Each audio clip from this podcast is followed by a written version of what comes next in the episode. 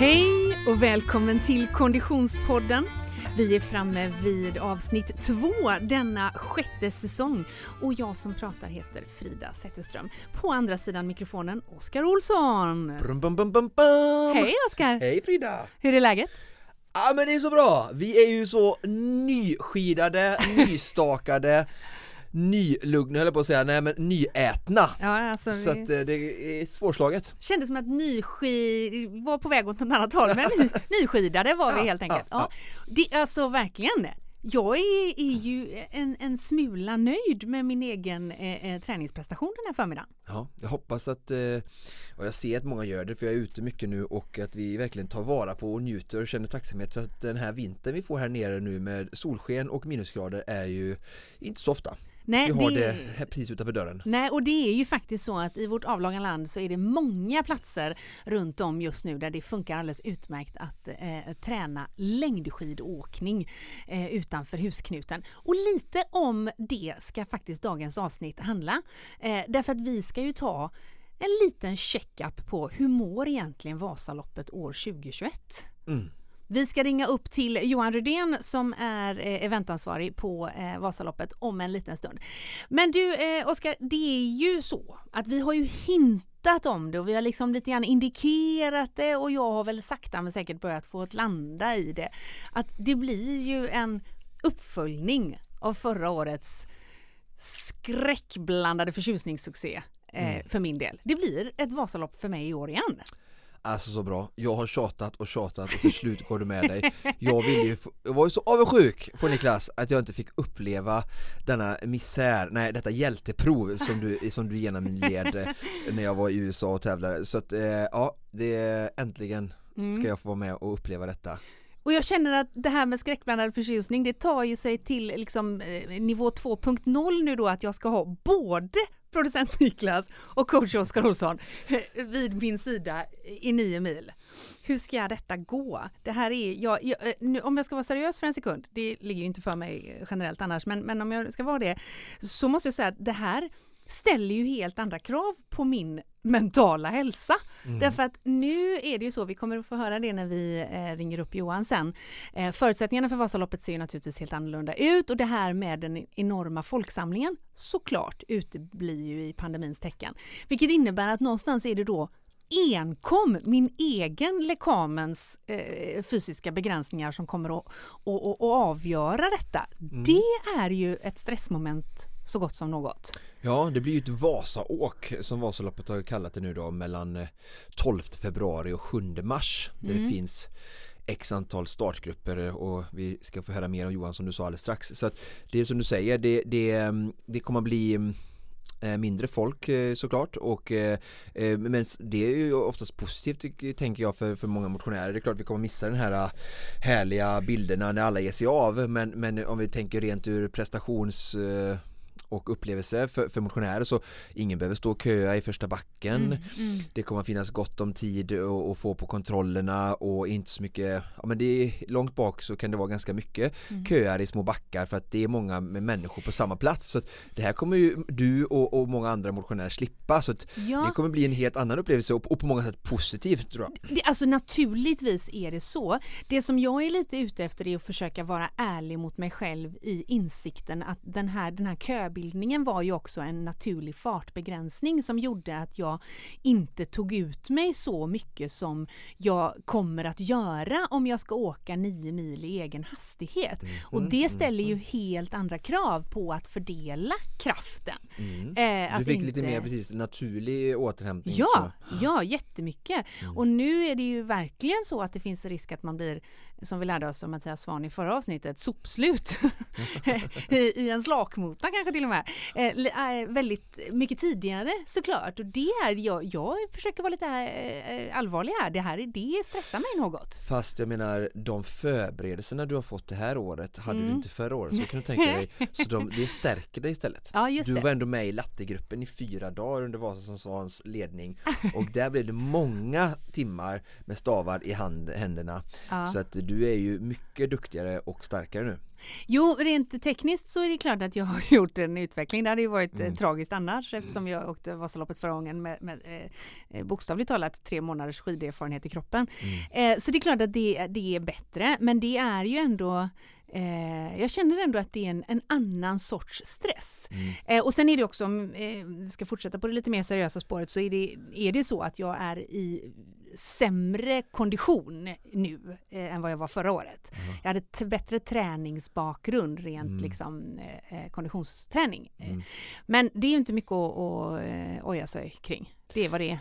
Oavsett så blir det vad det blir och du gör så gott du kan under den dagen och när du kan landa i det på riktigt så, så kommer pressen och stressen försvinna. Mm. Bra där, bra där. Ser fram emot det faktiskt. Mm. och precis som vanligt får ju ni eh, Konditionspodden-lyssnare följa med oss, inte minst via eh, sociala medier. Men det här ligger ju lite längre fram i tiden såklart. Eh, och jag tror att det kan vara både en och tre Konditionspodden-lyssnare som känner ja, men jag skulle vilja ge mig i kast med Vasaloppet även i år. Men hur är det egentligen? Vad är det som gäller? Hur kommer det gå till? Allt det där reder vi ut om bara några minuter.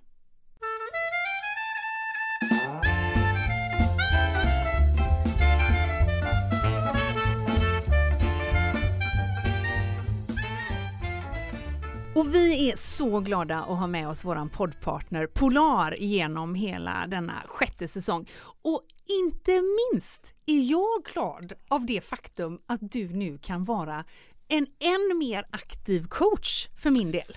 Ja precis, eh, Polarklockan. Hur det nu är möjligt. Ja, Polarklockan, dess tillhörande appar och eh, pulsstrap, alltså ja. pulsbandet du har runt bröstkorgen. Det kommer att vara min liksom utsträckta högra hand som hjälper mig att ha koll på Frida eh, eftersom att vi inte hänger och bor ihop. Så, så, så, så kommer det bli bra för mig att ha koll på dig nu med hjälp av de här eh, teknikaliteterna eh, as we move forward. Eh, Just det, you will monitor hela tiden my every move. Yes. Ja, det, det blir ju Herregud, hur, hamnar jag i de här situationerna? Ja. Eh, nej men, men, för det är ju ändå så att eh, med en polarklocka så följer ju du då de här apparna som du pratar om. Bland annat så måste jag säga, jag vet inte om vi bara kort ska beröra det att jag är ju, du, du eh, sover, äter, tränar, lever ju med din klocka 24-7. Yep. Jag som tränar mindre än 24-7, kanske eh, eh ja. 7-24. 7-24 kanske mer. Eh, jag tar ju av min klocka emellanåt. Va? Ja, jag vet, jag vet. Förlåt Polar, men så är det.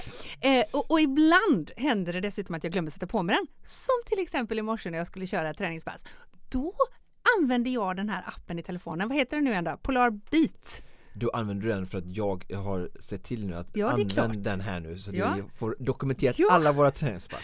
Men det Polar var helt fantastiskt. Beat, precis. Ja. Så då har du bara ditt eh, pulsstrap då mm. eh, och så kan du koppla upp det mot eh, mobiltelefonen och så får du ju eh, mycket bra saker eh, Alltså du loggar Mycket passet då ja. Och då kan vi kolla efteråt lite ansträngningsgrad eh, och, och, distans och så mycket liknande funktioner som du har i klockan. Du, du kunde välja profil och så står det längdskidåkning så att vi mm. får det som en, en överblick när vi sammanfattar sen över liksom träningsdagboken och, och, och ser vad, vad, du har gjort och, och, vad vi ska göra när vi går framåt efter varje vecka. Och också väldigt gött att de hängde ihop, alltså att man loggar in på sig själv. Ja, så, att, ja, så som man annars ser i Polar Flow då. Den, den, Det passet eh, uppdateras integreras ju automatiskt sen in i din flow. Just det. Så den, den kopplas ihop ja. där. Men den tränar inte för mig. Den tränar tror jag inte för dig. Men nackdelen med det sagt är ju att när du har klockan på handen, det är ja. ju alltså alltid det bästa för då ja. kan du hela tiden titta. Just det. Du kan se distans, tid, puls, eh, göra mellantid och sånt där. Det går inte att hålla på och ta upp en stor dator som telefonerna nu är Nej, det gör man liksom. och sådär. Men du fick i alla fall det loggat Absolut. med GPS och puls ja. och sådär så Och det är ändå väldigt... bra om man nu händelsevis glömmer klockan någon gång för, för telefonen man har man ju alltid med sig ja. går med sin... Men som sagt, ja. ett tips till alla er som använder typ av GPS ha alltid på er klockan Ja, ja, det är ju naturligtvis Speciellt när ni är i högträning inför ett kommande stort mål som ja.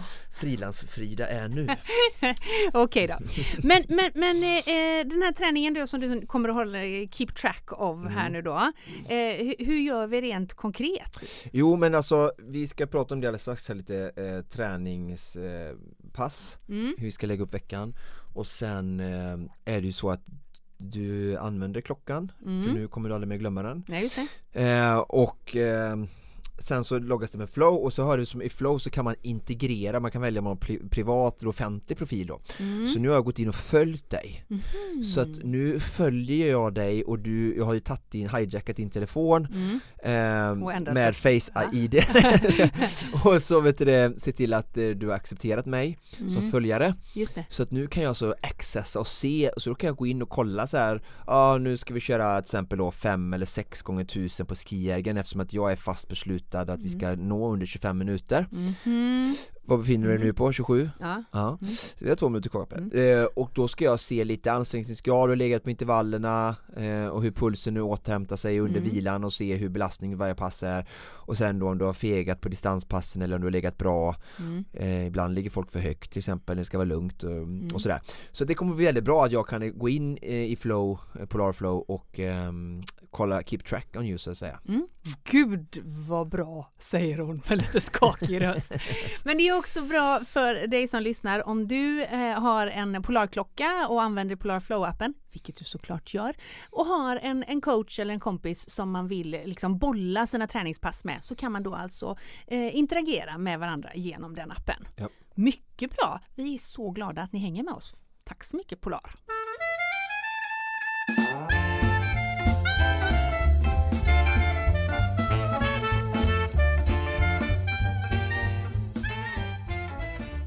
Och vi har ju såklart även med oss våran trogna poddpartner Asics. Eh, och Asics är ju ett eh, eh, skovarumärke med långa anor och med också ganska vad ska man säga, eh, nästan lite filosofisk värdegrund, eller hur? Verkligen, stark kultur som grundar sig i Japan Mm. som, som verkligen har, alltså om vi tänker Japan, om vi pratar om vilka människor som lever längst i världen och så. Japan, Japaner enligt mig och många andra är ju väldigt sunda Mm. människor. Där kanske på få platser i världen där, där verkligen hälsa kommer före alltså monetär eller hög levnadsstandard alltså Mm. i materiella ting och sådär. Så att, och det känns som att Ja men det, och så är det en japansk grundare såklart och sådär så det genomsyrar ju mycket Asics varumärke och värdegrund också. Mm. Och än idag så har ju eh, eh, de asiatiska inslagen ganska stor påverkan. Just det här med en sund eh, värdegrund är någonting som genomsyrar eh, en kampanj hos Asics just nu. Just nu. Ja, vi, vi kan ju inte eh, som partner av Asics låta detta gå obemärkt förbi och det här är verkligen någonting som klingar eh, härligt i mina öron och eh, även synonymt med Konditionspoddens ja, syfte och verkan om det vill. Så det, det är jättekul och eh, de har en, en kampanj då som de kör igång eh, som springer lite ur eh, efterdyningarna av eh, 2020 Mm. Eh, ett nytt kraftgrepp från deras sida eh, med tanke på rådande pandemi. Och eh, lite som jag tolkar det och som jag tycker det är som vi alla människor alltid kan leva efter att ingen kan göra allt men alla kan göra något. Mm. Alltså vi har olika förutsättningar men vi kan allihopa bidra på något sätt utifrån våra förutsättningar eh, till en, en bättre värld, eh, hur Mm, klyschigt den mm. låter. Och, och det gör verkligen eh, Asics med detta och eh, jag ska läsa lite in, innantill Mm. eh, ur en pressrelease som de gjorde inför den här kampanjen då eh, i eh, den 13 januari 2021. Mm. När världen står inför risken till en mental hälsopandemi har Asics idag beslutat att förnya sitt åtagande att använda styrkan inom sporten för att lyfta världen. Under 2021 och därefter kommer Asics stötta flera människor för att de ska få uppleva sportens transformativa kraft. Asics engagemang inom rörelse av kropp och själ ger genom forskning och innovation och genom att stötta projekt som får människor att röra på sig för att uppnå fysiskt och mentalt välbefinnande. Mm. Så, och det de kallar den här kampanjen då eh, A sound mind, mind in a sound body Mm. och som du inledde med här, en sund, eh, sund Själ. i en sund kropp Just det. och eh, jag menar det är ju lite så här det är lite det jag varit inne på för också det här Mm. alltså att hur mår vi inuti när jag pratar mål så har jag pratat mycket om att skapa mål och välj träningsaktivitet eller sport inifrån mm. inte ut efter din omgivning eller andra typer av förväntningar eller något sånt där utan var bara och det, det är då vi kanske kan verkligen komma till det här ståndet alltså att mm. vi har en sund själ i en sund kropp och då mm. kanske det är mindre med överträningar, ätstörningar och, och sånt va? Att, det, mm, mm. att det verkligen är en fin balans mm. eh, mellan kroppens fysiska aktivitet och, och förmåga och eh, hälsa eh, för att det hela tiden är i kontakt och grundas i en, i en sund själ. Mm. Men vad, vad gör Asics mer konkret i, i den här kampanjen och för, för de, det, är ganska stora ord? Ja verkligen och eh, förutom att då de kommer ju hålla, eh, jobba mycket med ännu mer att försöka, jag vet de håller på med olika typer av eh, engagemang när det gäller att eh, olika movements i olika mm. länder, städer mm. för att folk ska träna och röra sig mer, lite mer träningstips och eh, lite olika sådana här initiativ som de hade mm. med stafetten mm, förra mm, året och lite sånt där. Så vet jag att de har eh, global nivå ett eh, genomföra ett eh, forskningsprojekt okay. som handlar om eh, sport och löpnings positiva inverkan på det mentala välbefinnandet.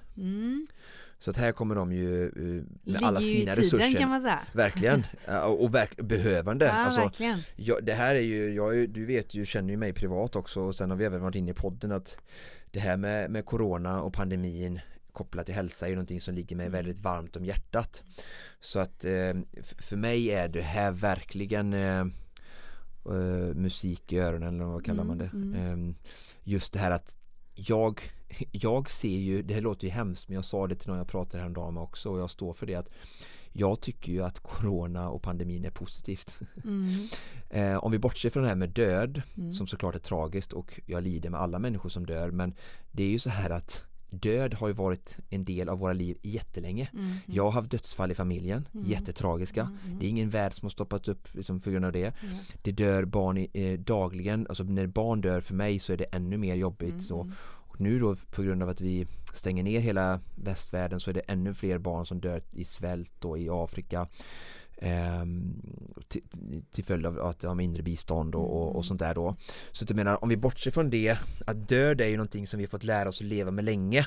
Nu säger jag inte att vi inte ska göra någonting åt pandemin men det för mig så är det så positivt ur det sättet att jag har ju tittat ut på världen länge från min position som är just hälsa då och sett hur de flesta dödsfallen och problematiken eh, när det gäller eh, ohälsa är livsstilsrelaterade. Mm. När det kommer till rörelse, mat och stress. Mm. Det är väl de tre som är liksom, alltså absolut.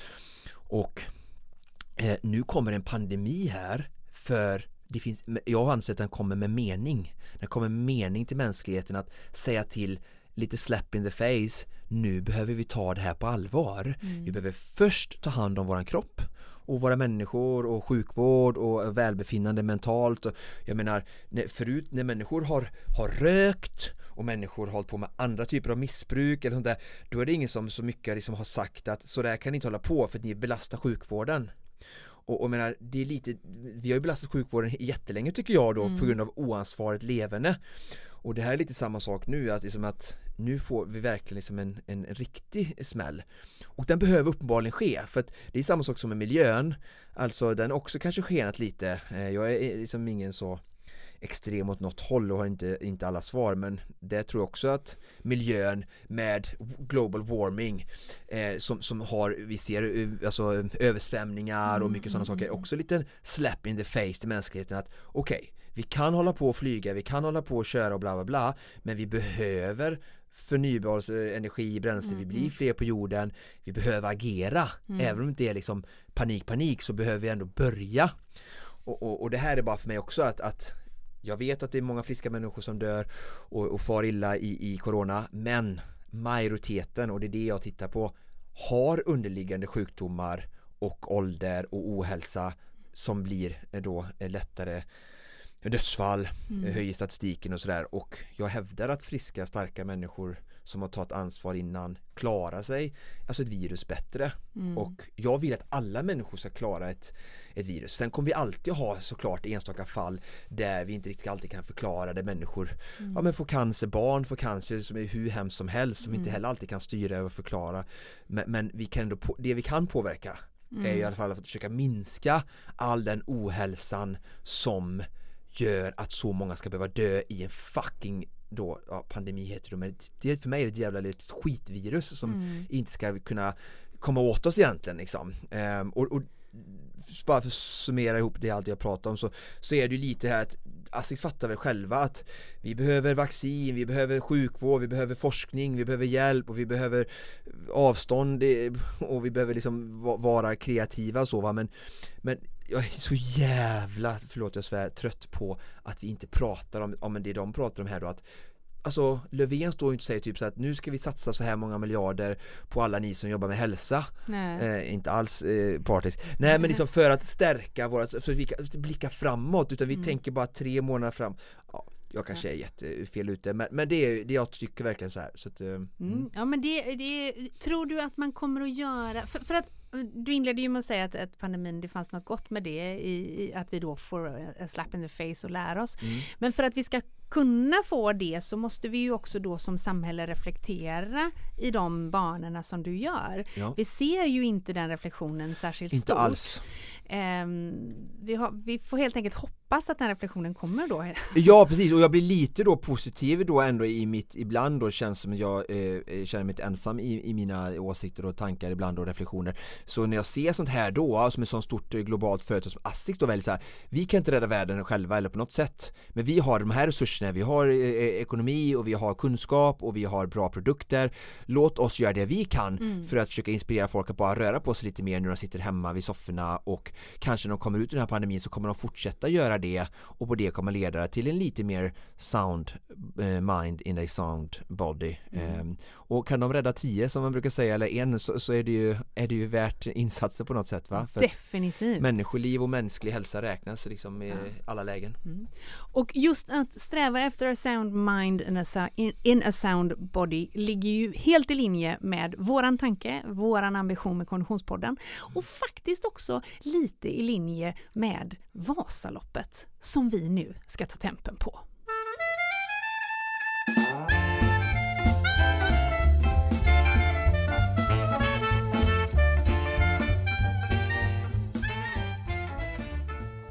Ja, Johan, eh, frågan vi alla ställer oss är ju såklart, blir det något Vasalopp år 2021 eller? Ja, eh, vilken bra fråga. Men det är väl klart att det blir ett Vasalopp. Vi, eh, vi kommer faktiskt genomföra två riktiga lopp, Tjejvasan och Vasaloppet på ordinarie eh, arrangemangsdagar. Och eh, det är i en viss begränsad upplaga, så det är inte så många som det kommer vara, som det brukar vara på start linjen under själva de här loppen. Men vi, vi kommer genomföra Tjejvasan och Vasaloppet. Mm. Och då är det alltså, vad pratar vi för datum då? Eh, Vasaloppet är alltid första söndagen i mars och det är den, eh, 27, eller den 7 mars i år mm. som vi kommer släppa iväg eliten i en anpassad arena och eh, vi kommer också ha Tjejvasan då som är lördagen innan. Mm. Och då ska det vara den 27 eh, februari måste det vara. Ja, ja, den 7 februari? Nej. 27, nej, 27. 27, 27 ja. Precis. Ja. Okej, okay. det är då de loppen som sker lite mer traditionellt så som vi är vana att se dem. Jag antar att man kommer kunna följa dem publikt via eh, sociala medier och kanske tv-sändning också, eller? Ja, de kommer direktsändas i SVT, både Tjejvasan och Vasaloppet. Så det, mm. det finns en lång tradition av det och vi, vi vet att det finns ett stort intresse också. Så det känns jättebra att vi har fått till de tävlingarna. Mm, det förstår jag verkligen. Men jag tror att många Konditionspodden-lyssnare, mig själv inkluderad, i det här fallet kanske mer programledare än lyssnare, men lika intresserad, vill ju gärna veta vad händer för oss vanliga dödliga, motionärerna? Som inte är elit. Som inte är elit.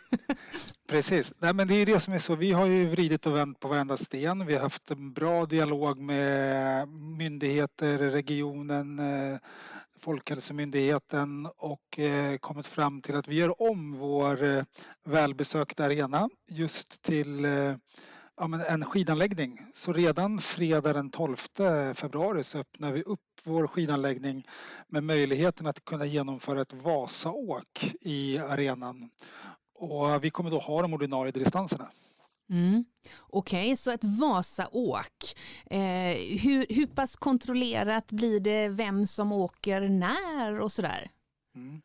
Man får ju, eh, för att göra jämförelse med en skidanläggning så kan man säga att man köper en, ett, eh, ett arenakort till den dagen man vill åka. Så att mm. anmälningsförfarandet går precis till som det gör på ett vanligt, eh, en vanlig Vasaloppsvecka. Man, man köper sig en plats och vi har ett begränsat antal platser varje dag.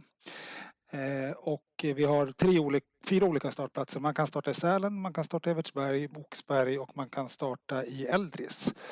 Eh, och eh, det här håller ju på där under hela perioden från 12 eh, februari till 7 mars. Så att det, det öppnar ju upp möjligheten att kunna välja lite mer, mer efter väderprognos. Ja. Alltså både efter väderprognos, också kanske efter form och humör, men också efter distans då? Ja, eh, distansen har vi öppnat. Man kan välja alla distanser varje dag förutom den helgen då är det Tjejvasan för då har vi sagt att begränsar vi till 30 kilometer. Samt även eh, under den ordinarie loppveckan så styr vi det mot eh, de dagarna vi skulle genomfört respektive lopp så att man kan åka ja, men 90 när det är öppet spår, Vasåket 90. Sen kan man åka Vasåket 45 när det skulle varit Halvvasan och mm. Vasåket 30 eh, när det skulle varit Vasaloppet 30. Då. Mm. Okej. Okay. Så när man går in och anmäler sig hos er på vasaloppet.se misstänker jag? Precis. Då väljer man helt enkelt dag. Dag och distans, då kommer det upp en liten meny när man kan åka och när det finns tillgängligt att åka. Mm. Och det finns, eh, om det är så att man eh, är orolig för större ja, men, men större grupperingar av människor så har vi då vissa dagar där vi har väldigt få deltagare där man kommer kunna ta det som en utflykt till vilket motionsspår som helst men ändå med, med, med en viss service längs, längs arenan. Då. Om vi, om vi uppehåller oss lite grann vid det här då med service längs arenan, för det går ju inte att komma ifrån att det är ju en av nycklarna till upplevelsen av Vasaloppet eh, med kontroller, med eh, hejaklack, med den fantastiska engagemang som alla era volontärer eh, ständigt bidrar med. V vad kommer att finnas utav den delen? Eh, det kommer alltid finnas möjligheter att fylla på vätska på våra kontroller.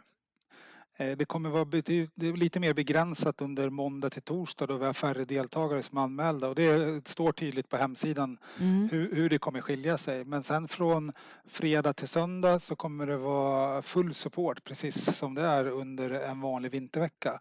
Och även då under den sista perioden från den 26 februari till 7 mars så har vi ja, men, allt vad ett Vasalopp brukar innehålla. Vi har tagit bort några saker. Man kommer inte kunna duscha efter loppet för det ser vi som eh, ja, men en större risk att, större risk att, att, att, en smitta. En smitta. Vi har tagit, vi har tagit bort de, de, de, de ställen, ställen som samlar mycket folk, folk på, på, på, en liten, liten yta. Mm, Okej. Okay. Så, så, så eh, en del av stämningen tror vi ändå kommer att kunna infinna sig? Ja, eh, vi vi vet ju att, att, att, bara arenan bjuder på, på stämning och det Oskar han åkte ju alla tre loppen här i somras, eller åkte. Så att eh, jag tror att den stämningen som är är mycket förknippad till den geografiska platsen också. Mm. Sen vet vi att det kommer vara människor som är ute och, och är är runt omkring spåren även fast vi, vi uppmanar att man inte ska vara publik ett sånt här år. Mm. Oskar, det Johan refererar till är såklart eh, Supervasan som gick av stapeln här i höstas när du valde att köra tre Vasalopp på raken. Hade du stämning längs med spåren? Det har jag ju alltid eh, stämning alltså när jag befinner mig eh, på denna anrika mark mellan Sälen och Mora. Men till skillnad från eh, oktober när vi genomförde Supervasan så eh, den eh, miljön som nu väntar eh, eh, Vasaåkets deltagare är ju betydligt mycket mer eh, vad heter det, eh, njutelsefull precis som vi fick uppleva under Svans läger med snötyngda granar som mm. du så eh, predikade om eh, Frida så eh, är det ju som sagt eh, krispigt och riktigt vinterlandskap som, som, som väntar eh, Vasaåkets deltagare och inte alls som ett regnigt oktober. Mm.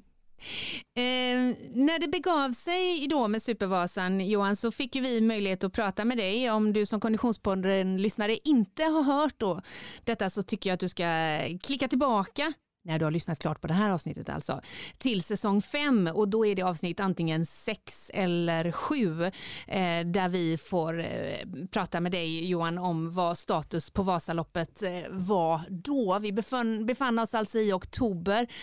Hur har den här tiden varit fram till nu för en eventchef eh, inom Vasaloppet? Ja, det har väl varit som en berg och dalbana tror jag som flesta för att just när ni var här i oktober då såg vi faktiskt en ljusning och mm. en uppgång och det var väl precis i de vevarna som man öppnade upp för publik på 500 personer på offentliga sammankomster.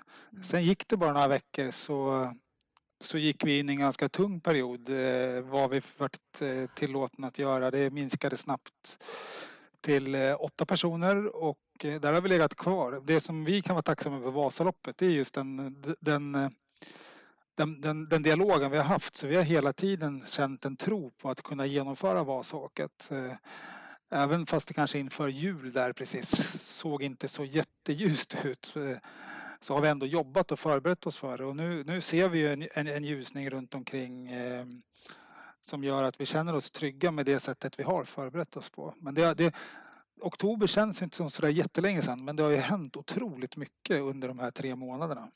Mm. För oss alla verkligen. Det känns ju som att vi har en eh, vädermakt på våran sida i alla fall. Det är snö i stora delar av Sverige. Det känns helt underbart. Eh, vi brukar ju säga det, det var ju tur att inte corona kom förra året eh, tidigare för då hade vi lite mer utmaning med, med snöförhållanden. Det var ju 5-6 plusgrader ända fram till vi startade Tjejvasan i stort sett. Och sen så har det ju, ja men den här vintern är ju helt fantastisk både uppe hos oss och hela Sverige och vi är så glada att eh, skidåkning blir en nationell helgsysselsättning så att man får chans att komma ut och njuta. Vi ser ju spårbilder från samtliga landskap tror jag ute på våra, ja men i de flödena vi följer så det, ja, det är härligt. Eh, Johan, jag misstänker att det finns både en och två Konditionspodden-lyssnare som tänker att mm, Vasåket, det vill jag köra på, men det där med att få en bra tid, det är inte helt ointressant. Hur kommer det att funka i år? Jo, men det är så att vi, för att göra det säkert att kunna identifiera de som befinner sig i arenan så får man en nummerlapp som kan, ja men det ersätter då ett spårkort som man har på en skidanläggning eller ett liftkort, skipass. Och sen har vi också så att för att få följa våra deltagare och se våra flöden så kommer man få ett chip som registrerar en starttid, man får eh, vi får se när man passerar de olika kontrollerna och man får också en måltid. Så att eh, man, man, man, får ju tiden med sig som man får under en normal vintervecka. Och det här är också då att det blir ju giltigt som eh, som ett lopp i sin Vasaloppshistorik. Mm, just det. Om man är ute efter att göra trippel eller klassiker och lite sådär. Ja, precis. Så mm. det, det, det, funkar på det sättet.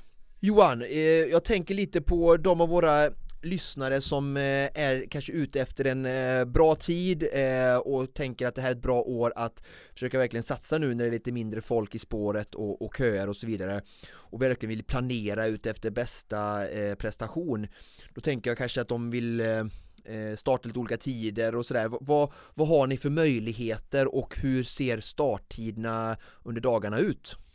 Vi kommer ju släppa iväg vi kommer släppa iväg deltagarna i olika grupperingar med max 300 personer när det är som mest. Och då släpper vi iväg dem som i olika vågstarter var, var tionde minut. Så att eh, de flesta dagarna finns det ganska många starttider att välja på. I, i, i de, eh, i de dagarna som har varit högst beläggning på att boka sitt eh, arenakort så, så är det tyvärr fullt. Och det gäller då lördag 6-7 mars. Men jag tror att det finns goda möjligheter att hitta en starttid som, som passar en för att kunna göra en tid som man önskar. Från när till när är eh, startgrupperna så att säga, eller tiderna som det går att starta mellan? Vi börjar 07.00 om vi pratar 90-loppet så håller det på fram till 09.00. Men vi gör så att vi fyller en startgrupp åt gången. Så vissa dagar så är det bara första startgruppklockan eh, som, som vi kommer släppa iväg. Och, och då, då, då kan man inte, ja, det är för att vi ska kunna göra en bra produkt också. Man kan inte välja att boka 09.00 om det är tomt ända till 07.00 innan. Då. Just det, mm. jag förstår. Kommer det räcka med start 07.00 undrar programledare Frida? det, det, det, hänger väl på de yttre omständigheterna, vilken, vilket väder du har. För det är inte formen kan jag inte tänka mig. Utan det, det lär ju vara sol, vind och snöförhållanden. Det var charmant sagt Johan, men har man lärt sig något av att hänga med eh, Oskar Olsson genom åren så är det att inte skylla på de yttre omständigheterna. Pannlampa Frida. Pannlampa, den förutsätter jag att både du och producent Niklas har på er med högsta styrka på min vän. Men då, då kan jag slå ett slag för, jag var faktiskt ute i helgen och åkte skidor. Det, det var ju fullmåne helgen här uppe.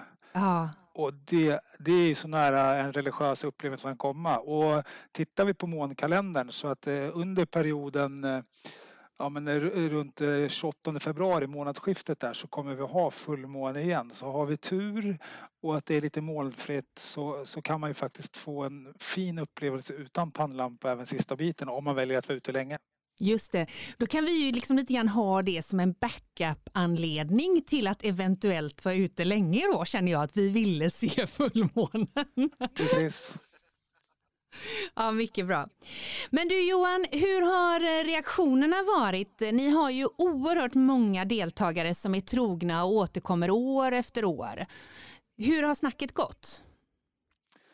Eh, jag tror att det är lite som i övrigt i samhället att det är väldigt blandat. Eh, det är, vi känner att vi har ett stort stöd och en stor support från många som verkligen vill genomföra det här och ser att Vasaloppet har gjort allt man kan göra för att anpassa det utifrån den rådande situationen. Sen är det klart att vi möter på motstånd också men jag tror att det, det, det känner vi igen oavsett vad, vad, våra verksamheter är i, i den här tiden. Så att, eh, det är blandat men många, alltså merparten är nog eh, väldigt positiva. Mm. Är det många av de deltagarna som eh, börjar komma upp i att ha eh, väldigt många lopp på sin meritlista som kommer att fortsätta genomföra även i år eller hur, hur ser det ut?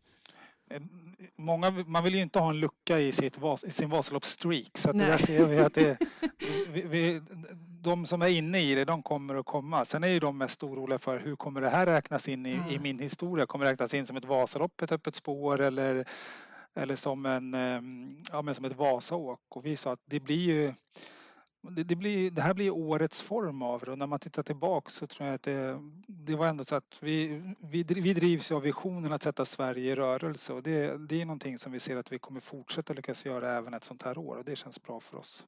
Mm. Min eventuella streak av två har ju eh, alltså ett behov av detta känner jag.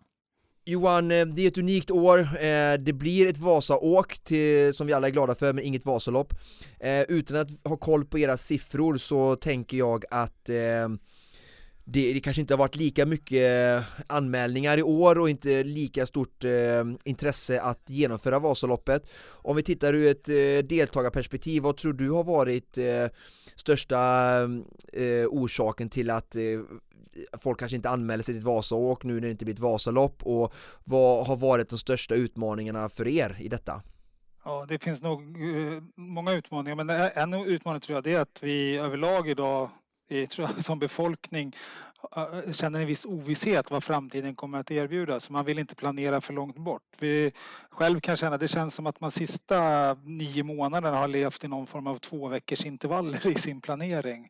Och jag tror de som inte är, eh, är inne i, i att, att motion är en, en, en vardaglig syssla utan man behöver ha ett tydligt mål så tror jag att man har valt kanske att skjuta upp det målet så att det blir att men det här gör jag sen när det har lugnat ner sig. Eh, eh, jag, jag tror inte att det är så mycket att man inte vill åka Vasaloppet utan snarare den här ovissheten tror jag är en utmaning. Att man, man har inte kunnat och velat planera det så att man har gjort, man har gjort andra prioriteringar istället. Mm. Samtidigt så öppnar ju det här upp för möjligheten att göra det mer i sin takt. Ja, och i, i sitt sällskap känner vi också, vi sa ju det att nu har vi förlängt Vasaloppsperioden till Vasaåket över flera veckor och det är samtliga sportlovsveckor förutom vecka 10 som är norra delen av Sverige. Men det innebär att man kan ju faktiskt göra det här som en, en dagsutflykt på sin vintersportlovsvecka vecka 7 om man är från Göteborg för det är väl då man har sportlov där nere. Oh ja. Skåningarna har vecka 8 så att det, det, det öppnar ju upp en möjlighet att verkligen kunna lägga in det som en del av, av familjens upplevelse. Mm. Vasaloppet är ju naturligtvis oerhört viktigt för regionen mm, runt eh, rent geografiskt. Eh, det här blir ju trots allt en period med, med längre tillströmning av eh, besökare. Vad säger aktörer, andra kommersiella aktörer i regionen? Ja, nu, har ju Vasaloppet funnits så länge så alla som bor i regionen de har ju liksom ingen annan verklighet än att Vasaloppet genomförs vecka 9. Så jag tror att eh, överlag så tror jag att eh, den, den, större delen av de eh, verksamma entreprenörerna och, och näringsidkarna tycker att det är positivt att vi gör någonting tillsammans här. Och jag tror också att många av dem som finns i vår eh, funktionärsstab känner att det här är en naturlig del som vi ska hjälpa till med varje år och känner att det är skönt och det är kul att det blir av. Vi har någonting gemensamt att se, fram emot. Så att det, eh, ja, men det, det, finns en, en positiv tilltro från regionen att, att vi gör det här och eh, man är också med och hjälper till tycker jag att, att göra det på ett bra anpassat sätt. Så att vi, ja, men vi har regionens stöd med oss. Men Johan, jag misstänker att det här ställer ju enorma krav på er i organisationen. Du nämner volontärer och helt plötsligt så ska ni ha folk som är on their tip shows från 12 till 7. Ja, men det, det är klart att det gör det och många av våra nyckelfunktionärer är ju Eh, de mest rutinerade erfarna vi har och har kommit en bit upp i åren så de är ju plus 70 så det, det är en utmaning att hitta. Men vi har eh, många engagerade föreningar. Vi har haft många möten tillsammans med våra funktionärsföreningar vilket gör att tittar vi idag så känner vi oss väldigt trygga med den uppsättningen av, av funktionärer vi har. Vi kommer också jobba lite mer bakom kulisserna för att inte möta möta deltagarna face to face utan att snarare att vi ser till att vi jobbar med förberedelser. Så att det, det har varit en jättestor utmaning men tack vare funktionärsföreningar och deras engagemang så har vi ändå lyckats i, vid dagsdatum få till en bra, bra bemanning från den dagen vi öppnar till den dagen vi stänger. Ja, det är ju eh, såklart eh, mycket utmaningar så här års, men jag kan ju ändå inte som vanligt låta bli att försöka verkligen att se det positiva som händer oss själva och även mänskligheten i alla typer av utmaningar. Och nu står vi inför en, pandemi och eh, jag förstår att eh, Vasaloppet är ju Eh, en organisation som håller på med event och folksamlingar som drabbas jättemycket av detta men ni har ju varit duktiga och kreativa och så ändå till, få till det här Vasaåket och vi ser eh, en ny mm, uppsättning av Vasaloppet där det är mer utsprätt under en hel månad, 12 februari till 7 mars eh, mycket mindre människor och sådär eh, och min fråga är Johan lite hur ser ni Vasaloppet på om vi tänker oss framåt? Alltså jag tänker ju ur motionärsperspektiv så är ju det här tack vare den här pandemin nu så får de möjlighet att genomföra Vasaloppet lite mer flexibelt, det är mindre folk, det är ingen trängsel, behöver inte oroa sig för att stå i köer, de kan göra lite mer i sin takt och när det är mindre kö i början så kommer det vara lättare att klara reptiderna, inte vara ute lika länge i spåret och det finns massa positiva effekter som jag ser med det här Vasaåket för många motionärer, vilket jag tycker är jätteroligt och som jag säger bara massa möjligheter. Så om vi tittar lite framåt, tror du att det här skulle kunna vara någonting som Vasaloppet kunde fortsätta med? Alltså självklart ska ju Vasaloppet i sin tappning vara kvar, men det här kanske kan vara ett sätt att fler människor får möjlighet att åka Vasaloppet varje år och ni kan få, en, kan liksom få in intäkter för det och sen har jag all respekt för det här med att hålla igång i arenan och sådär, men, men eh, hur ser ni på detta? Det är en jättebra fråga. Vi, tittar man tillbaks på det året som har gått, sen, det var väl vid den här tiden förra året som Corona kom in i, i Sverige bara några veckor fram, eh, så har vi haft, eh, vi har gjort en otrolig resa. Vi, vi inte uppfann, men vi genomförde en variant som heter Hemmavasan i somras som ändå aktiverade nästan 20 000 människor runt om i Sverige att gjorde sitt Vasalopp på hemmaplan. Eh, under eh, hösten här så gjorde vi så att vi tog över driften av are hela arenan då där vi öppnade upp det här arenakortet man kan köpa. Och nu kör vi då Vasaåket istället för, för Vasaloppsveckan under en längre period. Och eh, vi, vi känner så här, vi lär oss massor varje dag och vi tar med oss erfarenheter som jag är helt säker på att vi kommer använda för att kunna erbjuda bra eh, motionsprodukter även i framtiden. Sen är det alldeles för tidigt tror jag att säga exakt hur det kommer se ut och om vi kommer göra det eller på vilket sätt vi kommer göra det. För att eh, samtidigt som vi är glada där vi är så tror jag vi alla känner att det ska bli skönt att få landa lite i en framtid där vi inte behöver ställa om från vecka till vecka. Men, men Hemmavasan, Vasaåket, arenan kommer definitivt finnas med på olika sätt i, i framtiden. Det, det är jag säker på. Vi smög ju in en liten supervasa där också. Precis. Och det har vi sagt att det, det, det är så här, Supervasa tror jag inte kommer vara en Vasaloppsprodukt men det kanske kommer vara en produkt som en, som en partner som Konditionspodden är med och utvecklar i, i vår arena. Så det, det finns alla möjligheter. Det, det går ju rykten om att det finns de som vill utmana Oskar. Bring them on! Ja, det är bra Johan. Det, har du börjat eh, cykla och, och, och, springa distansen ännu? Ja, men jag säger som jag sa i höstas när jag pratade med dig att jag tror att jag skulle kunna hänga med ganska bra på skidor och cykel. Men 90, alltså jag sprang Vas, Ultravasan 45 för två år sedan och där är min limit. Där tar det stopp i dagsläget. Så att, eh, sen, sen ska man väl inte sätta några några stopp för sig själv. Men jag behöver nog en tre, fyra år på mig för att förbereda mig för att springa ett 90-lopp i sådana fall. Mm.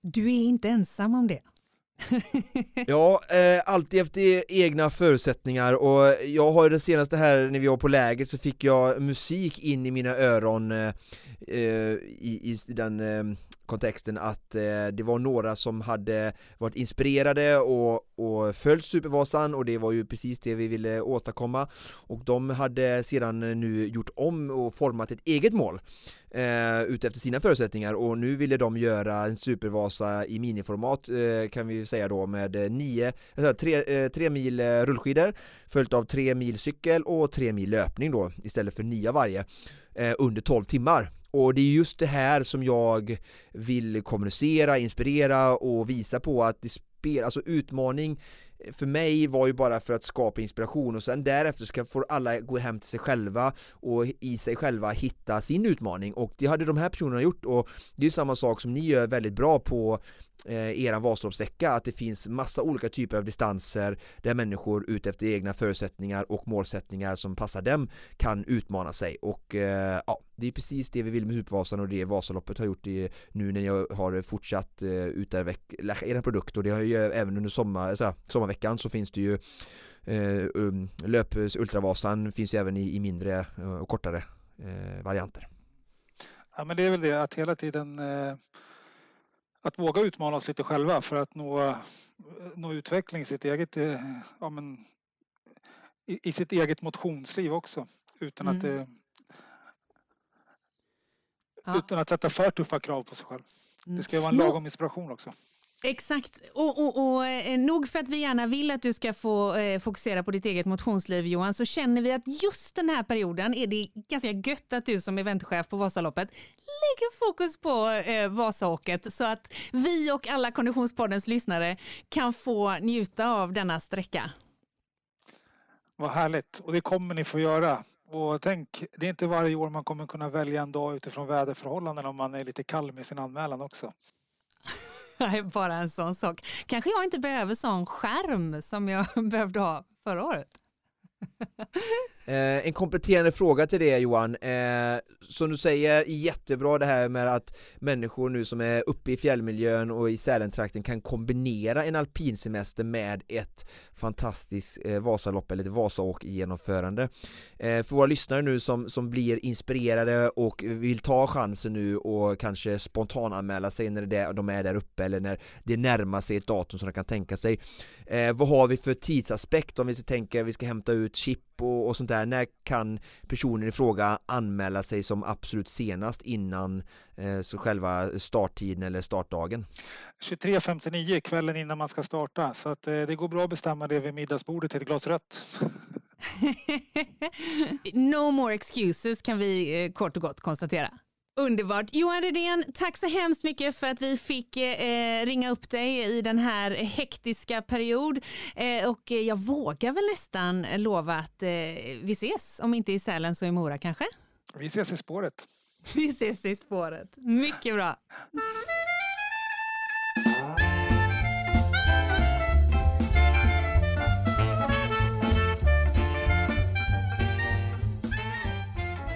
Om du som lyssnar på det här avsnittet tyckte det var bra, gillade det, kanske till och med fick lite inspiration, då blir vi på Konditionspodden såklart väldigt glada om du vill rekommendera dina träningskompisar, eh, dina vänner, din familj att lyssna på Konditionspodden. Dela gärna vårt avsnitt eller prenumerera i eh, din eh, poddspelare. Precis som vanligt så produceras Konditionspodden av Fredag. Connect Brands with People.